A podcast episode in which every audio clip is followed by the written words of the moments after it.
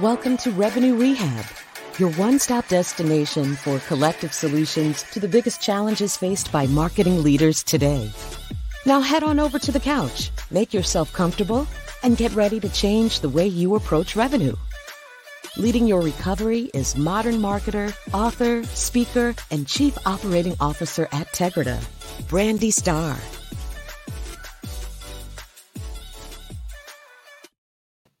Hello, hello, hello, and welcome to another episode of Revenue Rehab. I am your host, Brandi Starr, and we have another amazing episode for you today. I am joined by Tyler Shields. Tyler advises, guides, and operates high tech startups primarily in the B2B cybersecurity space. He is a former market analyst, engineer, product manager, marketing leader, and partnership manager. Tyler is also a board advisor and board member at multiple firms and an investment advisor for multiple venture capital and debt firms. Tyler's expert commentary has been referenced online and in print by publishers such as Rolling Stone, Bloomberg, Forbes, Reuters, and the LA Times. He's also contributed to multiple television and radio interviews for both the National Public Radio and the BBC. Tyler, welcome to Revenue Rehab. Your session begins now. Wow, what an introduction. I, it's almost embarrassing to have it read out like that, but thank you. I am always impressed by, you know, the guests that I have and I learned something from the bios. Um, so the fact that you've been in, you know, Rolling Stone and Bloomberg, I feel privileged that you have come to the couch and are joining me on Revenue Rehab. Well, thank you so much for the invitation. I appreciate it. Awesome. Um, so before we jump in, I like to break the ice with a little woo saw moment that I call buzzword banishment. So tell me a buzzword that you'd like to get rid of forever. Well, you're you're probably going to be surprised to hear it, as I'm as actually I'm sure most of your listeners will be surprised to hear it. But I think we need to get rid of the buzzword of product led growth because I think wow. it's actually a, a false term. Um, and it only works in certain magical scenarios. Um, and it's, I think, a nirvana that too many marketers shoot for when it may not be right for their business. Okay, I, I can definitely support that. Uh, I can say overall, I believe in the PLG model, but I do agree that it has kind of become a hot thing that it seems like everyone yes. needs to chase PLG and you know it's not going to be right for all companies. That's exactly right. I don't I don't dislike PLG. I dis I love PLG in the perfect circumstance. And I don't think enough marketers understand what it takes to have PLG be successful and what the circumstances really are for it to be successful. Yeah, I, I, see a lot of people that are trying to do this hybrid thing where it's going to be PLG, but then we'll have sales to support the later site, and it's like that. That's that's not what that means. Yeah, but- and actually, what I've what I've started calling it is PLL, product led leads, and that's okay. Go ahead and create product led leads. Have your product get out there, get people interested in it, and then sell to them. That's totally fine, but it's a it's quite a bit different than a pure PLG approach. Yes, and I won't go down that rabbit hole because we could definitely we spend could. the next hour talking about what's wrong with PLG. For sure. Uh, but I do like the term PLL, so I may I may have to dig into that separately. Uh, Absolutely. But uh, now that we've gotten that off our chest, tell me what brings you to Revenue Rehab today. Gosh, I, I think what what brings me here mostly is to talk about how every marketer and every market leader can have a unique journey and you don't have to come up through traditional approaches to marketing to become a C-suite executive in marketing. Right now, I'm the CMO at a cybersecurity startup called JupiterOne. Um, we're we're growing fast, and you know my history. Yeah, the last handful of years has been in marketing, but I didn't I didn't come up through a marketing path. Uh, I came up through a very different approach to um, marketing, which is much more, I guess, strategic and marketing centric, or uh, sorry, uh, engineering centric and then transferred and and got that into um, a marketing type of role. Well, awesome. I am looking forward to digging into your journey. Um, and so I'm really excited. This My Journey series, uh, it was put together because figuring out their path um, is a hot topic amongst current executives as well as those that want to become executives. And every time I meet people and hear their stories and, and how their career has progressed, I'm always so intrigued and learn something. So I wanted to bring that to our listeners. So you are the first journey that we are digging into. So thank you for uh, letting me figure out how to how to pull that out of you uh, live here on Revenue Rehab. So tell me, I will start with a um, where did your career begin? And was it on purpose or did you fall into it? it's a great question. I apologize if I have the sniffles today. I'm coming off of a, a, bit of an illness, so apologize in advance for that. But I would say I largely fell into every phase of my career.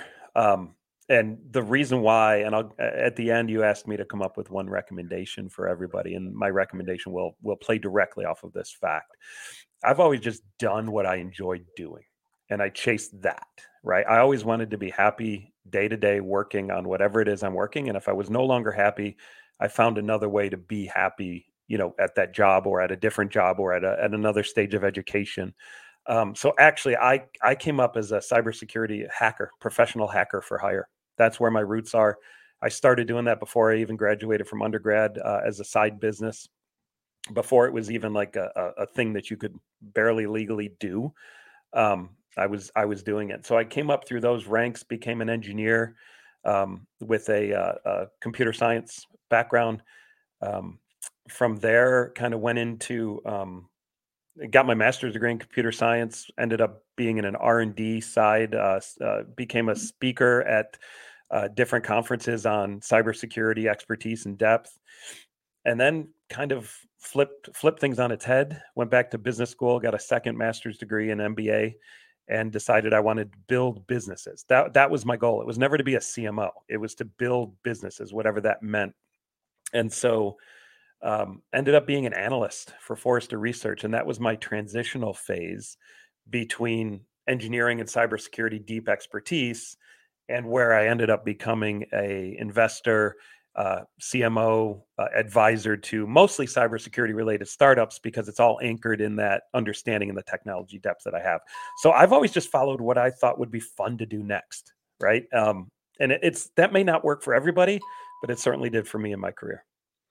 I do love the approach uh, of really trying to follow what you enjoy most because I mean, you know, you think about the number of hours and the percentage of our life that we spend at work and thinking about work and, you know, in school it, to lead to a job. It's like there there's a huge amount of time there. And so if you're doing something that makes you miserable, um, or that you're even lackluster about, it's like you're investing a huge portion of your life to not enjoy it. Um, so I love that as a driving factor. Yeah, and I would I would say like the transition periods were were were funny for me because usually it came on the the fact that I was stagnant in learning, right? So, you know, I, I did a lot of cybersecurity uh, hacking for hire penetration testing, offensive security stuff, and then got bored with that. Said, okay, I'm gonna I'm gonna go back to school. That was kind of my my my twist was always well, if I'm not getting enough out of my employer to make me happy, how can I figure it out for myself to make me happy? How can I continue to grow? And for me, that was always, all right, I'm going to go back to school and get a master's degree in computer science. Do that for a while. Got tired of that. Okay, I'm going to go back and get a get an MBA. Do that for a while, right? Um, so for me, it was always education. I don't think I can pull the trigger on a PhD, but trust me, I'm I'm pushing 50 and I thought about it. I've thought about going back and doing the PhD thing, uh, but I don't think I can pull the trigger on that. That's that might be a little too ambitious. Uh, so I want to back up a little bit. So professional hacker for hire turned engineer turned R and D. Um, I can see a very logical path there. Uh, those skill sets are very complementary. Uh, and then you became a speaker. Uh, and I want to talk a little bit about that because generally people who are very, you know, technology or engineering oriented tend to not like to be out front um, you know aren't great at being able to you know command the stage so i want to hear a little bit about how you became a speaker and how you were able to be successful in that Yeah, that's actually there's a couple of fun stories in that. Um, what ended up happening was I was doing a bunch of deep computer science research for a company called Veracode at the time um, around mobile security and reverse engineering of of different uh, binaries and applications, and trying to understand if there was malware, malicious code inside inside the applications. Um, I did a bunch of work for them, and then I started going on the lecture circuit on the back of that that work based on talking about the research that I did. So it was very academic style of of speaking right out of the gate. Um, it's funny. The first time I actually did a, any public speaking was at a conference way way back. It was uh, much earlier than this, uh, than that kind of phase we're talking about. And I remember my first speaking engagement. I went up and there was probably probably close to 800 people in the room, seven, 800 people in the room. It was a massive ballroom at a conference in New York City. And I remember walking up on stage, completely blanking out. Like I don't remember from the time I got on stage to the time I got off. But when I went back and watched the video, I literally read from a piece of paper my speech word for word. It was the worst speech and experience ever. I got off the stage and one of my friends was like, "Good job," and I was like, "Go away, that was awful." Like I don't even remember any of it. It was so bad. Um, but you know, I think there was a turning point for me where I realized, hey, I know this content better than my audience, and when you kind of make that leap, when you're like, hey, I wrote this content, I created this research, I created this knowledge that nobody else has or very few people have, you become a lot more confident in your ability to speak about it. And I've also found that um, when you're doing public speaking, I think there's a, a, a normal curve almost to it where you get better and better and better and better as you speak the same talk at different conferences and events and then you hit a peak where you're so bored with the content you get worse and worse and worse right um, and so i definitely had that curve but it, it, it, I would say the public speaking became more natural to me as I became aware of that people cared about the content. And then it just became kind of a natural flow for me, which is funny because I'm a natural introvert. I actually don't care for public speaking. It drains me. And I intentionally got out of it um, for quite a while. And I haven't done much public speaking in, in a handful of years. Okay. And I know I have always heard that introverts make great speakers because they tend to prepare more um then you know i'm naturally very extroverted. I started doing public speaking in middle school um and i have had scenarios where it's been like 2 days before and i'm like oh yeah i should figure out what i'm saying. And so it is a little bit more for me of like i'm going to take the stage and i'm going to wing it and it's still going to be amazing. Um and so that is sort of the downside to extroverted speakers is there is but usually... i would argue i would argue mm-hmm. you're capable of that because you know your content so well. That is like true. in your heart you created it you truly believe what you're speaking about and so that actually happened for me too. Early on i would prep big time as an introvert and then i got to the point where i just like hey i know this content so well because i built all the research i built all the stuff behind it that i could actually uh, not even prep just walk up on stage have a handful of slides ready and talk about it for an hour. Um, so that did that's also something that I think as you become a more frequent speaker uh, and more recognized, uh, you become just more confident, more and more confident. You can actually kind of ad lib a lot more. Today, I, I pretty much will only do conversational like panels and moderated type stuff because I love the conversational. It's so natural for me because you're just speaking from the heart. Yeah. Yeah, and those are a lot of times for the audience the most insightful because they tend to, you know, they tend to go where the conversation goes and, and not in a, yeah. in a planned path. Yeah. Um, so you talked about education, and when you got to the point where you recognized that you wanted to build businesses, that you went back for your MBA. And I know this is always a hard decision for you know, especially when you're so far into your career, it's like, do I go back to school? Do I have time to go back to school? And I've known a number of people as they've moved up have been in that sort of crossroads of, do I need this education? Is it worth it? So, talk about your decision wow. to go back for your MBA. Yeah, so I went back twice, right? I went back to get the master's of computer science, then I went back to get the MBA. Um, when I did the master's of computer science, I just felt I needed something to break through the knowledge barrier to get to the next level. But I don't think everybody needs that. Like I know tons of people that do not even have undergrad that can do fantastic computer science style research and speak on the lecture. So you don't need that. Um, but for me, I think it was a formal education that helped me internalize all the concepts and I will say that later on, the investing, the building businesses, all of that, I can't do what I do today without that underpinning of computer science. Because the way I approach business is actually built upon does the technology do what you think it does? Does it actually technically work? And that allows me to make really strong investments. That allows me to make great decisions, understand differentiators in companies, all of those kinds of things. And it's the underpinning of the computer science that helps me do that. Now, I also couldn't do that without the MBA to understand how the finance works, to understand how the how the go-to-market engine might work, to understand what I describe as the complex system of a business, right? How all of those cogs, you turn one, they all turn, right? Um, and so for me, I think it was the formal education path was required because it's just how my brain works.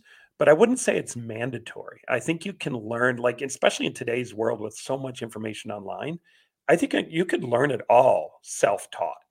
Um, but I needed that formal education to actually get to that point. Okay, and that that is a good, you know, I mean, even thinking about I've got four young adults who all had to make the decisions on whether they were going to college or not. And, you know, I had to have that conversation with them to say it's not mandatory. Like you can right. get where you want to be with or without it to a certain extent. Um, and so it's interesting that you have that same perspective because I have talked to people who have like reached the VP level and they're like, I feel like in order to get into the C suite, I need to go back for a master's. And I'm like, eh, like, but do you? Like, you know, yeah. It's, it's such a tough discussion because there are certainly glass ceilings that you'll bump into without the credential stamp. Like, I'm not going to sit here and say that you can easily get in if you don't have it. Um, now you got to understand my world is a very unique world. I'm not in like, you know, retail or you know, uh, consumer packaged goods or anything like that. I am in cybersecurity, which is a very unique space where one can self differentiate by their technical background.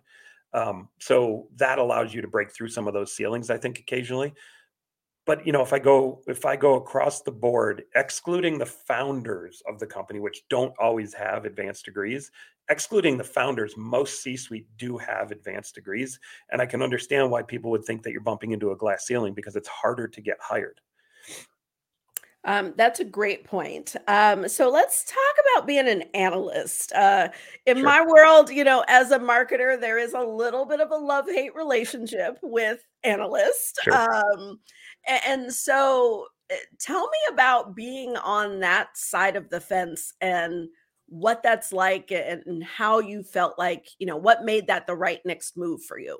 Sure. Yeah, absolutely. I will tell you that um, there's a few a few everybody i think everybody probably can say this but there's certainly a few jobs or roles or positions you've had in your career that are uh, instrumental in advancing you to the next level right? There's you can usually pick out, oh my gosh, that one was super important. Like there was a consulting firm I worked for called At Stake when I was in my young 20s, instrumental in jumping me to the next level. I would say that Forrester Research was 100% instrumental in taking me to the next level of understanding how business actually operates at a strategic level and how to help guide executives. Now, um, I want to comment on the love hate stuff first, and then I'll talk about the value I got from it. I, I understand why it's a love hate because it's super easy to be to think that analysts are influenced by money right and biased and bought and pay to play and some 100% are. I'm not going to say that there aren't those out there that are like hey give me 80 grand i'll write a report that says you're awesome right? They definitely exist. Now if you get a reputable firm and you get reputable analysts within the firm the individual analyst is key they will write what they truly believe regardless of of where the money's coming from for the business. And that's how I prided myself, right? And I wrote when I was an analyst at Forrester, I wrote predominantly on startups because that's what I was excited about, younger companies that were doing innovative things given my technology background. That's where I did my writing. Um, it didn't matter who was paying Forrester what, right? So I think it's an individual analyst issue and you got to make sure you find the right analyst for your market. Now, from my personal value, it took me from hey this guy talks about uh, you know reverse engineering binaries nerd nerd nerd nerd nerd to oh wait a minute he can also talk about how that impacts a business and what's the strategic direction of citrix or vmware or MobileIron based on the technologies at, at choice right and that that's that era is when i was in rolling stone the bbc network all of those things you talked about that were mildly blushing for me at the beginning of this conversation. Um, that's where all of that recognition came from right is in that era i got i got a chance to speak on topics that i was researching and, and analyzing. And the cool thing is you never lose that knowledge on how to do it. And as a matter of fact right now i'm starting a substack as we speak which is going to be my musings my thoughts my analyst stuff. I'm not going to get paid for it. I'm just going to put it out as a way to as an outlet a creative outlet for myself as an as a basically a freelance analyst for nothing awesome um, so if someone is listening to this and they are wondering if, you know, going down the path of becoming an analyst might be for them, um, what thoughts do you have in how to self-evaluate whether, you know, like the good, the bad, the ugly? Like, how Yeah. do I know if this is a path I might want to take? Um, yeah, it's a good question actually, and I've I've helped a couple newer analysts who were thinking about the role who who approached me and said, "Hey, can you talk to me about it?" I've actually took one of them out to lunch locally here, um, and we had a long discussion about it. And I think the good is it's a huge jumpstart for your career. You're going to sit with every senior executive, every suite C-suite of the markets you cover. You're going to get to sit with all of them. You'll go face to face with them. You'll help them understand their strategy, their differentiators, uh, and you will help enterprises who want to understand what products to buy, how to buy them, et cetera. You'll get you'll get uh, visibility into both sides of that very very intimately. Um, but what makes a good analyst is someone who's passionate about that market. If they're just going to be sit back and be like, "Hey, I'm just going to write stuff and punch the clock," they'll never be a successful analyst. You have to have strong opinions. And I, I always say I love the phrase strong opinions weakly held because I want the feedback. I want the commentary. I want to learn. And that's what makes a good analyst. Listen, as an analyst, you're going to put out tons of future predictions. This market's going that direction. This is going to happen that direction. You always get to get out of jail free card as an analyst because you just bring up the ones you're successful with. You, you ignore the losers, right? But in reality, the losers, the one you miss, like I predicted mobile security would be the biggest market in history. It floundered and died. Like it, it went nowhere. But I learned from that why, right? And now in future future statements, I won't make that same mistake, right? And so I think you have to be opinionated. You have to be able to take feedback, both good and bad, because you'll get ripped by vendors that you say are bad. They're going to rip right into you. So you have to be thick skinned. Um, and you have to just think of it as a passion project where you tell the truth. And if you stick behind that, I think you can make a good analyst. Awesome. Yeah, I know uh, what's next is is a common uh, topic, and when people don't have insight into it, it's like, maybe I shouldn't try that. Um, but that that always helps. Um, so let's shift gears a little bit because I know that you are also an investor uh, and an advisor and sitting on boards. So let's talk about that. Uh, was that something that you sought out to do? Uh, did opportunities kind of pop up and, you know, you said, what the hey? Like, tell me more about how you got into that side of business. Yeah, it's a, it's a really really great question. Um, the the very first uh, advisory role that I ever took for a startup was accidental. After I came out of being the analyst role and went into a, a, a head of marketing role, actually was right out of analyst. Um, a company reached out to me and said, "Hey, can you help us get into the Forrester wave? Can you help us understand the process better, et cetera?" I was like, "Yeah, sure." And they're like, "We'll make you an advisor to the company. Help help advise us on this one thing." It's okay. And that was my very first one so it was kind of accidental. Um, but from there it was kind of like you know i enjoyed the work of helping a company do something.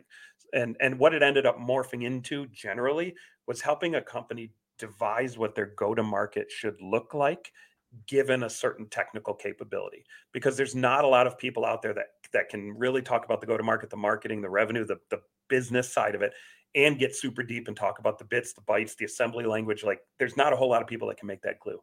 And so what I started doing was just as I got introduced to new startups through different friends and stuff, just offering free of charge, karma based, what can I do to help you?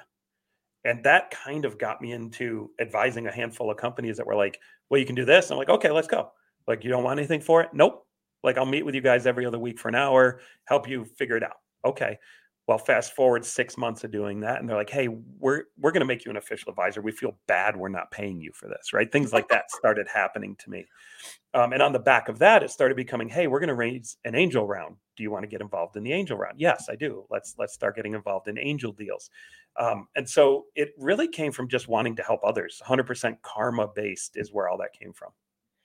That's beautiful, um, and it's you know, when you do something really well, um, and when your intentions are in the right place, like I do think what happened to you is what happens. Like people are like, Yeah. yeah, let me give you my money. Um, a- as opposed to some people who chase the money and think like, oh, you know, being an advisor is like a whole extra, you know, stream of income and, you know, really go into it for that. Um, really interesting. Um, and so the the last area that I want to dig into because CMOs are our primary audience, so I would be remiss if I did not dig in more uh, around your journey as a head of marketing. Sure. Um, what have you seen as the biggest challenge as you have been leading marketing organizations? Wow. That that's a really good question because I can answer it in so many different ways, right? I can answer it in the like stage zero way, like what's the biggest challenge when you're first starting a startup, right? And gaining gaining traction.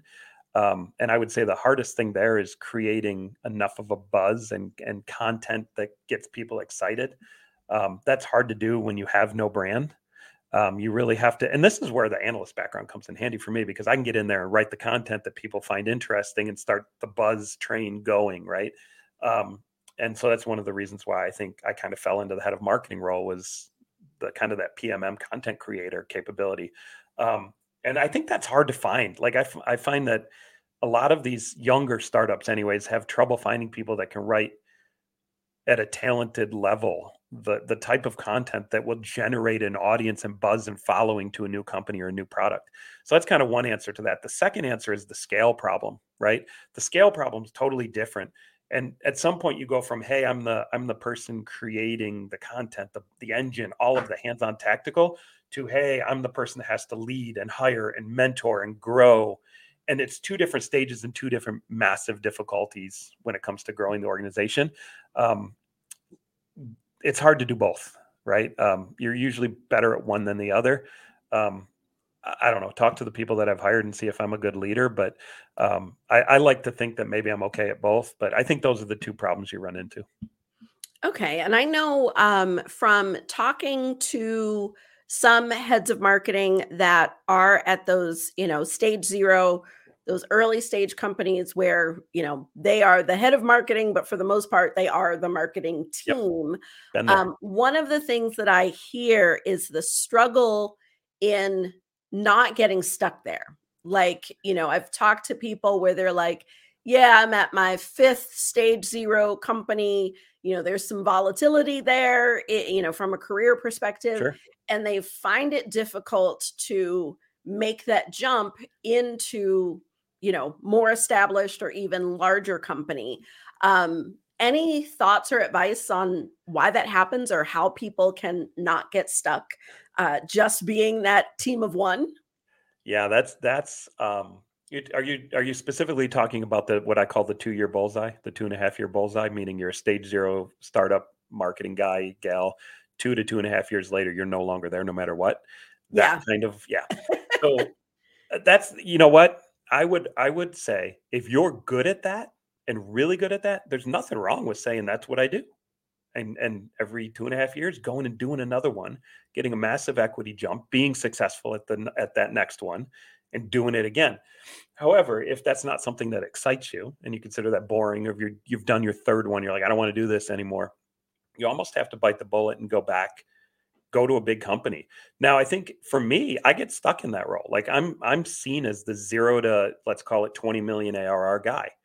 And that's because that's what I'm good at. And that's also because I did not come up through traditional marketing at scale. I didn't work at a, you know, marketing role at Uber or Airbnb or insert massive tech company here, right? I came up as an engineer who learned to build marketing GTMs from the ground up, but I've never actually scaled one past 20 million, right? So for me, if I wanted to go do that, which I, I kind of don't, but if I did, I would go back and say, hey, give me some kind of super senior like VP or something at one of those companies and get that experience on the resume.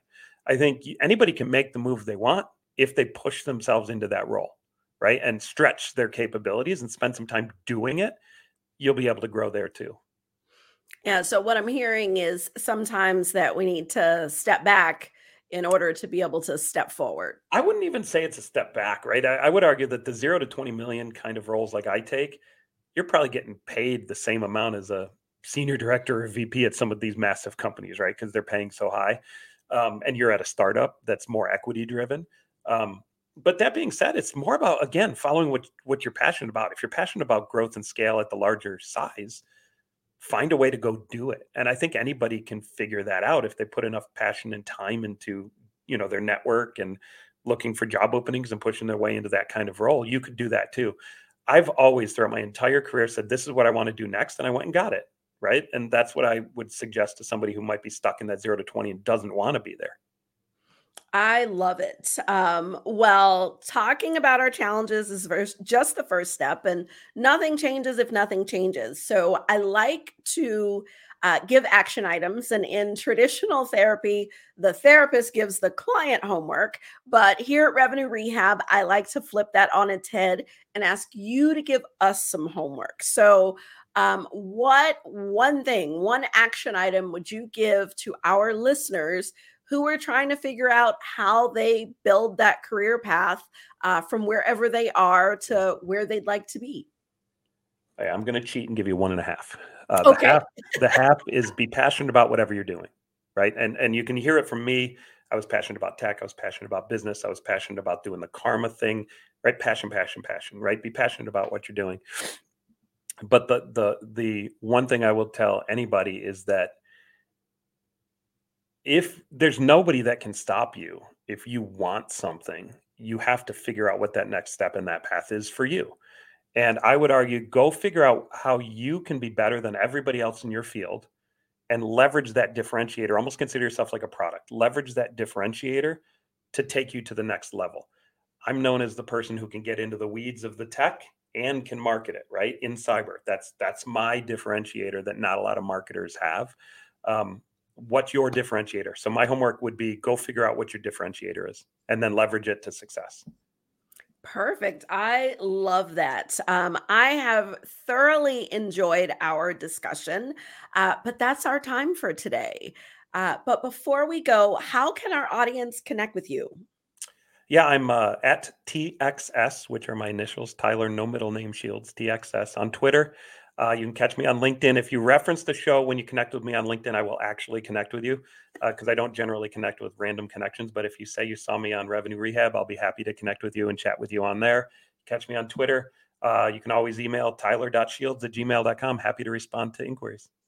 Awesome. And I know that you also have a podcast. Um, so go ahead. I like to, to leave room for the shameless plug. Yeah, I have a couple of them. So I actually am a, a, co-host on a show called Enterprise Security Weekly, which is done every every Thursday. And then uh, I currently co-host a show called Cyber Therapy, which is funny given the given the content here, uh, called Cyber Therapy, which is hosted by JupiterOne. Uh, JupiterOne.com is the company where I'm a CMO. So you can always catch me at either of those podcasts as well. Awesome. We will make sure to leave both of those links in the show notes. Um, and for anyone who is listening, who is uh, wanting to continue learning more about others' career path, I encourage you to go back to episodes nine, where we talked about uh, uncoupling as a CMO, and then as well as episode 20, where we talked about some other CMO exit strategies. Tyler, thank you so, so much for joining me today. Thanks everyone for uh, tuning in. I have enjoyed my conversation with Tyler. I can't believe we're at the end. We will see you next time. You've been listening to Revenue Rehab with your host, Brandi Starr. Your session is now over, but the learning has just begun. Join our mailing list and catch up on all our shows at revenuerehab.live. We're also on Twitter and Instagram at Revenue Rehab. This concludes this week's session. We'll see you next week.